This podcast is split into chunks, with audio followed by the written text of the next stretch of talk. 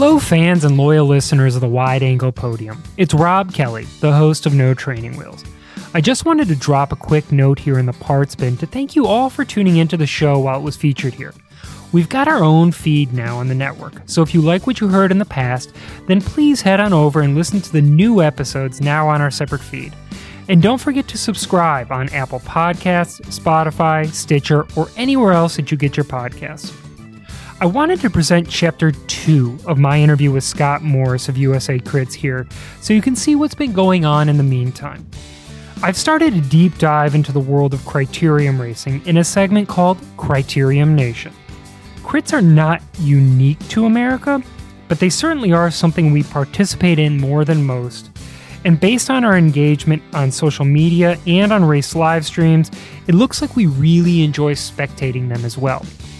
Despite what is our combined enthusiasm both as a spectator and participant, what crit racing lacks here in the US is a legit professional circuit, complete with standards, media, and most importantly, a defined calendar of events.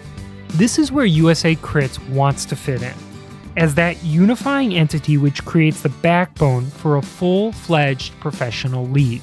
So, in chapter 2, Scott and I talk about that effort, with where USA Crits is going in the future, and with what changes are going to need to be made in order to establish realistic professional crit racing in the United States. So, let's jump right into the conversation with USA Crits. Since we're talking a little bit here about the future, let's talk about what happens in a five year plan you know, any good business talks about three, five ten year plans looking forward on out. And I promise we're going to get back to this conversation about team only races because the teams are what make the racing exciting. You guys provide the venue, you guys provide the forum. The men and women that come there to do the racing, that's what the people are coming to watch. So we'll talk about that in a second. But where do we see USA Crits as a series, as a league going in the next five years? Well, as, as and again, I think uh, I mentioned one product. The other product, the, the team product, I, I, definitely see us continuing to build. You know what what would be called a sports league out of the series, where there's team based racing at the end of the night. Now, again, that doesn't mean there's not still really high level, you know, individual pro one two racing that's just another race that happens in the day. There's the individual races and then there's the team race. The team race is the league is is this concept that we've been working on. We continue to want to build that and we want to continue to provide benefits to these teams to where, you know, in a 5-year window, these are uh, essentially franchise teams similar to professional sports leagues. You know, that we're, we're we're getting away necessarily in the big picture from what would be you know club based racing. And so it's kind of interesting i think it's going to drive itself with what the market dictates whether you know whether there's heavy brand sponsorship involved in that whether there are still clubs that are the funding members. So i think it's going to be some kind of bridge between what you see in kind of club style soccer you know international club style soccer whether it's you know in england or south america and or you know how we franchise and, and do sports here in america. But but we want these teams to become franchised where they have some sustainability and they have some backing and they have some regionalism. You know, we we like the concept that these teams grow, you know, in a regional basis to where this is my team. You know, I'm here to support my LA team or my Nashville team or my New York team. And so we need that aspect of it to get the fans engaged. And so I, I see us in the next five years continuing to grow kind of the the branding franchising of these teams to where they become a staple on the series and we help them and promote them enough that they can go out and get sponsors and become sustainable and then I just see us growing the the media rights value to what we're doing to where in the next two years, uh, and hopefully that was going to be next year, that we have a really strong national, international media partner who recognizes this is a is a sports product, and we get to the point of where you know they've bought into this, they're investing in this, and they're covering the series not from a not from a news article standpoint, but from a live production standpoint of where you know they're pushing this out there to the world. Like here watch you know watch crit racing in america. Here's the lead. This is one of the things that i don't understand about bike racing and nobody's ever really explained it to me. Why is it that we are so dependent on sponsors? So dependent on sponsors to the extent that we don't even call our teams a team, you know, like there are a couple teams out there now, like Legion of LA, that doesn't have a sponsor name right up there at the front. But then the vast majority of the other teams, while the organization may stay the same, the, the organization that runs it may stay the same, the entire culture of the team shifts from sponsor to sponsor to sponsor. What's it going to take for us to be on par with like an English Premier League or you know the an American sports league where you've got the Chicago Bears as opposed to you know the Chicago Boeing. Yeah, and I think there's there's two there's two real factors in that. One is obviously we're putting on events that don't have a gate gate revenue. So, you know, our venues are free to the public. So, you know, we've talked about it a lot in cycling. That's been a challenge because that's a revenue stream. That's a revenue stream, of course, that, that major sports are having to deal with right now is like what happens when I don't have that revenue stream. But the other revenue stream is having a watchable televised product that gives enough exposure to sponsors that there's value there for them. Me racing and the biggest crits in America that nobody watches has little to no value to my sponsors. I don't care how great and interactive I am on social media and the team is.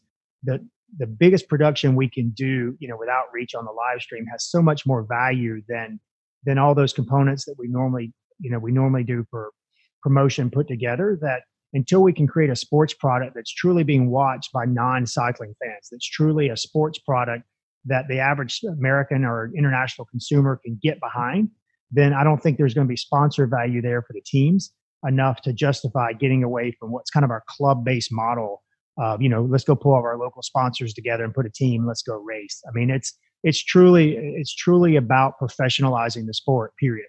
Um, it's not taking what we think of as Euro style racing professional teams.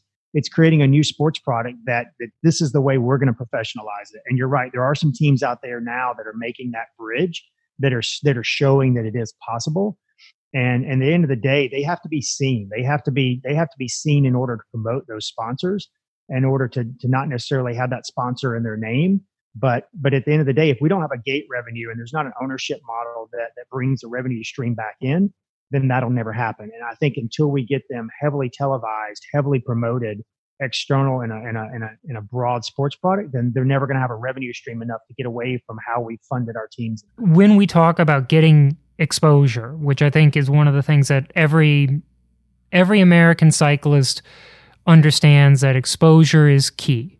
You you want to make sure that people across demographics, across socioeconomic groups, across regions have exposure not just to the racing, but to the sport, to the activity that is bicycles. What are the practical components? We're looking at marketing, promotion, technology, you know, getting eyeballs onto our sport. Yeah, I think it's, you know, it goes back to conversations I've had with some of the biggest sports production companies, you know, in the world, whether it's ESPN, Eurosport, you know, these guys. And when we've addressed it with them, I mean, it is essentially the fact that, you know, we have yet to create in cycling uh, a product that is watchable, that has a beginning and end, that tells a story from all the way across. So much of it, especially in America, what we've been about is one off races. You know we've we've we've had one big event let's call it california that has this you know that, that was this random you know collage of teams that come in from all over the world and race with different riders every year. The teams are different. Everything's different about it. And it's a one-off event and then it comes and goes uh, and then it's not part of anything else necessarily i mean nobody really knew it as being part of the world tour because you know nobody's really per se as the average sports fan in america engaged in that and I think, you know, what we've got to do is we've got to create a sports product that, like I talked about, the average consumer can get behind. They can understand that the blue team versus the green team, and here's in the league, you know, here's who's in the lead, here's here's who's, who's in this jersey. It's the same format from one race to the other, and just just set some standards. And we just kind of failed to do that. We put on some amazing one-off events here in America, but they've never been truly part of anything bigger and there's been no consistency going back and forth to them to where if we're going to create a watchable product, you know, those those sports people want to see us tell a story. And and the story can't be that one day or that one weekend, that one race. It has to be throughout a season. And that's what we feel like this league concept and where we're going with standards at each one of our races and, getting some sustainability within our teams. So the same team's back next year. So I am pulling for you know the Wolfpack out of Texas or you know good guys out of New York. I'm pulling for those guys next year because I remember them from last year and they've got a blue kid and I remember the blue team and I know this rider. And even after that rider's gone, we still have a team there that can live on past you know past maybe some of the individual name brands of individual riders. But I think we just haven't created a sports product. I mean, it's as simple as that. We've just failed to do fundamental sports marketing and create something that the average fan can engage in. So a lot of this discussion has been about the the past and the future, and uh, by design, we haven't talked about the stormy present, just because it's hard to talk about the confines of 2020 and what the coronavirus and COVID 19 are going to do to our sport. But I do think, at least, you know, on a, on a surface level, we need to talk about how coronavirus is gumming up these uh, five year plans. How has it impacted the the league's structure for leading into 2021? Yeah, I mean it's I mean you know obviously where we sit today it's it's a it's a it's a work in motion. Um, we it's it's it's weird because as a, as we sit right now, you know we've lost two events um, that were part of the series. The rest are remaining. We've moved some events to the fall. And so we're, we got a kind of hybrid going right now. We're both we're both you know working to maintain what a 2020 calendar would look like, so that we can continue to race this year if at all possible. At the same time, I mean, it's actually created some opportunity in that there's some dialogue happening with sponsors. There's some conversations happening, some work already being done on 2021 that might not have happened if we didn't have this extra window of time. And so, you know, my goal, our goal is to not take a step backwards. Whatever goals we had for 2021 is to be able to accomplish those, still make enough progress in whatever we do with this year to still reach what some of our goals were for 2021 so we don't take any steps backwards. Let's dig deep into the specifics of the way that this series works because I think for a lot of us who are rabid, passionate fans of the series, we understand that there are different jerseys, there are different events, there's different everything, and, and we sort of get how the points work. But you've got a series of events. Is there a cap on the number of events that you're going to have for the course of a uh, of a of a given season? Yeah, yeah, just like any sports league would be. Yeah, we've got. I mean, there's only so much racing. No different than the NBA talks about. You know how many uh, events they can have. NFL. The same thing with us. I mean, we we're creating a team-based model. There's only so many races our teams, you know, have the capacity to attend that that also work within a calendar. And So, yeah, we have a set number of events that we generally uh, keep to around 10 or 11, and it's and it's really based on what the teams are comfortable with, what fits within you know within a calendar session, how the logistics flows. There's a lot of factors in there, but we do limit the number of events. So there, you know, there, there will never be 30 races part of the series. Now, again, there's another product we're working on that allows events, you know, at a different standard. But but in terms of what we're talking about today with USA Crits, yeah, there will always be a fixed number of races. And within the series itself, you've got a set number of competitions team competition, individual competition, young rider competition, lap leader. How did those different competitions come to bear? you know, just from experience over time, I mean, we we try to do things that can use the same point system, and so you know, we we we do. We have three we have three leaders jerseys that kick off at the beginning of the series that go the way all the way through the end, and those are our individual competitions. Now, again, teams help to get points for those, so there's still a team aspect in that.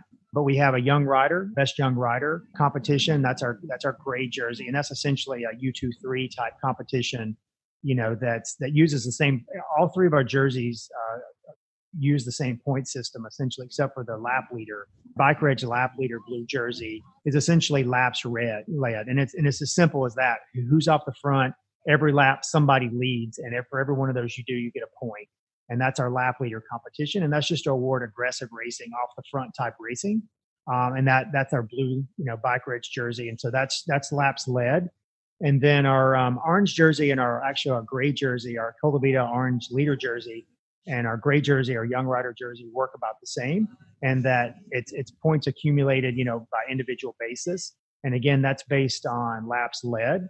That's based on where you finish at the end of the race. And that's based on the uh, points premiums that we have that are set standards throughout the race that pay five deep and uh, have points five deep. And so we have those at fixed points throughout the race. And so, you know, depending on where you cross the line at any one of those competitions at, at each event, you accumulate points. And so, you know, that that is our standard that we have across the series that that that is how you accumulate those points and we we address those leaders. And then of course we have our team competition which we have both at each race and as well as throughout the entire year.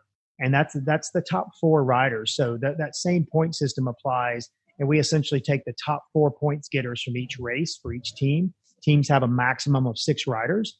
We take the top four points, you know, the points getters from each race, and then we score those, and that accumulates your team points. And there's a team winner for that race, and those accumulate throughout the season, and then there's a team winner at the end of the season. But within the confine of each race, you have the race itself. So you've got the you've got the series, and you can watch and you can watch that series points total evolve during the course of the year on road results, and you can watch what's happening in each race. Do you get the concern that there's just too much happening sometimes? Well, and, and there is right now. There is right now, and that's because we're we're we're, we're grassrooting. You know, we're reverse engineering cycling, as I say that that in addition to us having all this stuff going on there's there's another race happening because that's the way we've been doing cycling. Uh, we're not to a point yet where we've grown the sports league enough to where these this is the only thing going on in the race. You know the birmingham race that we had to cancel this year this would have been the format. It would have been team only format and the teams would have gone head to head our finals this year should they happen in winston-salem is going to be team only so it'll just be our teams racing. Uh, that takes some of that complication out. Uh, what we're going to build towards long terms is we're going to continue to grow this product to be where the race series races, the race at the end of the night is just our teams. And that simplifies it a lot because we don't have this other mixture of, of, of regional local riders mixed into there competing for the overall race. That there's a team competition going on, and what we're truly covering is just our teams in the race.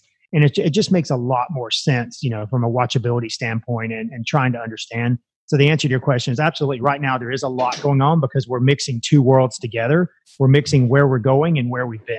And until we undo that and get past that it creates a little bit of confusion over there's there's this other race going on within the race.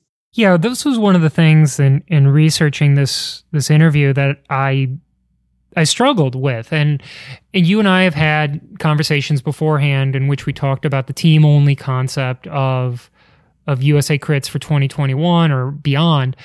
And when you initially said that to me, my gut instinct, my gut reaction was, well, I'm not on a D1 team, but I still want to come and race your race. And so there was a lot of protectionism. But then I went back, and you've been doing this great thing during this this year is that you've been doing these um, what do you call them, the live-ish streams, where you go back and replay an event. And recently there was the uh, Westchester replay, and I remember Westchester really, really vividly, in that there was the Butcher Box Clif Bar race during the course of the men's race at the end of the night that was for all of the team competition. That was what it came down to. But then within the same breath, you had the Alex McLaughlin off the front chasing Frank Travieso that got mixed in there because Frank wasn't on a D1 team. And so the incentive to to race different races within the inside one race was very confusing for the sports fan. So I'm I'm starting to come around to it and starting to come around to the idea of Rob Kelly doesn't need to be in the D1 race unless he's on a D1 team. But you're going to get a lot of people who are like me who are going to say, but I want to race. Right. And it's, uh, trust me, we deal with it. And it's, it's, it's a funny thing, this entitlement that we've created in cycling to where, you know, I said this to somebody the other day when I was talking, I've said it a lot actually, is that you know, there's what four races in America that the average Cat One guy can't just roll up and jump in, and and that's the level of professionalism we've created. We've allowed our sport to become that, to where it truly is just local dudes out there racing is the highest level of, of bike racing in America, and we've set that standard and we've allowed that to be okay. And we're trying to create a product that is bigger and better than that. And it doesn't mean that if we have a team based product at the end of the night, that we can't still have a really, really great, equally equivalent to what we have right now, P1-2 race that is highly entertaining, that has some of the great players in it, that does some of the same stuff. It's just not part of this team model that's the other one. And, and eventually we need to separate that out and we can have both. There's plenty of room for growth to have both the individual, local, regional, you know, dudes that want to jump in there and hammer, whether it's the masters race, the P1-2 race, the amateur finals, we can still have that product, but it's, it's, it's, it's changing what people are comfortable with and that we've allowed to happen. And we can't have it both. We can't have it both ways that that the local strong cat one two guys want to jump in the biggest races in the country and have this created this this professional sports product that is engaging to fans around the world to watch that they can get and watch and be entertained with from beginning to end. So it's not really about am I on a team or can I get in? It's just like, look, we're trying, trying to create something that's better for the sport, that, that makes these events different, that makes them better than what we have right now. It doesn't mean that there's not going to be a great intelligentsia that, that ex- exists the exact same way and it's this wonderful, you know, grouping of bike races in Chicago over 10 days or Toad or, or, you know, Gateway Cup. I mean, all these things continue to operate exactly like they are. We're just creating a new sports product that's on top of that that doesn't have to replace the other, whether you're on a D1 team or not. You know, hopefully what we create is a higher level that your goal is to say, hey, as an amateur rider, I want to work my way up, you know, via point system, which is also something we're working on for crit racing in America.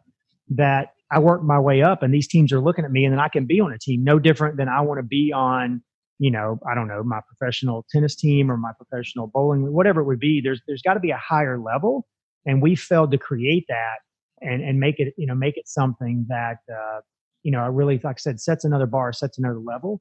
And so we're really not trying to do away with anything. We're not trying to eliminate anybody. We're trying to create something new that adds value for everybody. Are you advocating for the criterium becoming a separate and distinct category of racing as compared to being lumped in as a road race with road uh, legit point to point 70 80 mile road races circuit races time trials is the criterium its own thing now.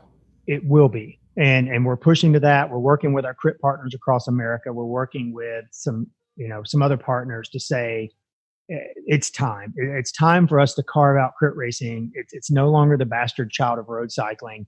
It's the most prolific form of road cycling in America.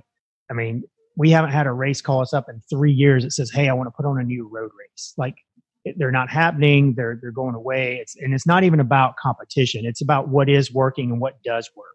And the fact of the matter is is there's more crits than any other kind of road racing in america. It's a standalone product. It, it is its own animal. It needs to be marketed separately. It needs to be grown. It needs to be separated off as a sports product. And that's our intention is to eventually work with our crit partners across america. And let's spin off crit racing as its own form of cycling and allow it to grow and thrive